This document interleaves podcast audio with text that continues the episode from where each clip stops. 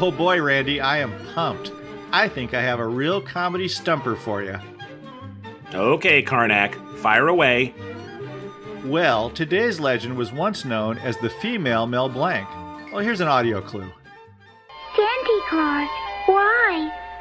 Why are you taking our Christmas tree? Why? I'm Steve McClellan. And I'm Randy Hodgins. And I hate to break it to Steve, but any animation fan worth their salt knows that Cindy Lou Who was voiced by the great June Foray, the finest female voice actor of the 20th century. Born in Springfield, Massachusetts in 1917, June found her gift for voice acting early, starting with local radio theater when she was just 12. By age 15, she'd found steady work doing her voices, so it wasn't really a surprise that soon after a family moved to California, she found a place in the creative community. One of June's biggest fans was fellow legend Stan Freberg, who found her nimble voice perfect for the string of satirical singles he released in the 1950s. In Little Blue Riding Hood, June plays the title role opposite Stan's tough cop, a preview of his later Joe Friday satires. Here's a taste.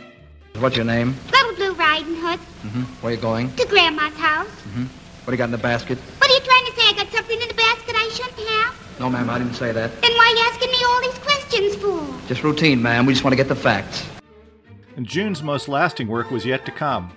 In 1959, she joined the cast of The Adventures of Rocky and Bullwinkle, playing numerous characters including Rocket J. Squirrel, the always enthusiastic flying rodent who often saved his pal Bullwinkle Moose from peril, as in this bit where they stumble into the middle of the Hatfield and McCoy feud. Bullwinkle, these decorations aren't for the Bam Bams at all. They're not. No, sir. They're commemorating the 150th anniversary of the feud. The feud? You know, it's like a war between families. In Minnesota, we call that in-law trouble. No, look here. Since the show debuted in the midst of the Cold War, Rocky and Bullwinkle's biggest foes were fumbling spies Boris Badenov and Natasha Fatale. While they hailed from the fictional Pottsylvania, anyone who could read a newspaper knew where they were really from. June's take on Natasha was perfection, dripping in as much sexy intrigue as a kid's cartoon would allow. Here's a sample.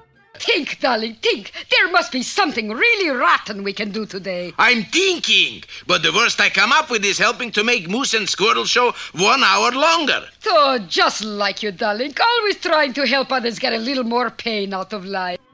June never retired, and she spent much of her later life promoting animation art. She also has a star on the Hollywood Walk of Fame for her television work. And oh, yes, about that Mel Blanc reference, no less than animation legend Chuck Jones said, June Foray is not the female Mel Blanc.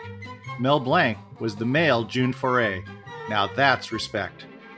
You can find out more about June Foray and all our comedy legends, including video clips and extended audio cuts, at laughtracksradio.com. Thanks for listening, and until next time, it's goodbye from me. And it's goodbye from him. Goodbye, everybody.